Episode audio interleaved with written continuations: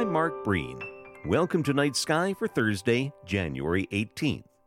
This week's overabundance of stellar show offs gives stargazers a double feature tonight. High in the south, a spectacular meeting of the moon just past half full, and ascending into the southeast, the magnificent Orion.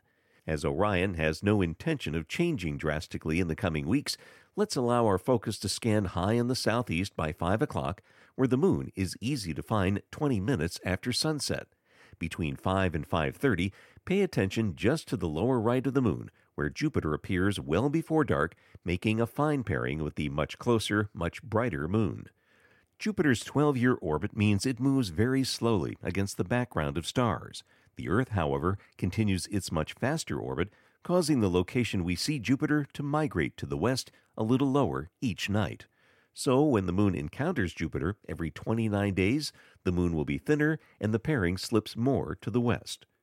Tomorrow, in spite of the brightening moon, Orion anchors the stars on Night Sky.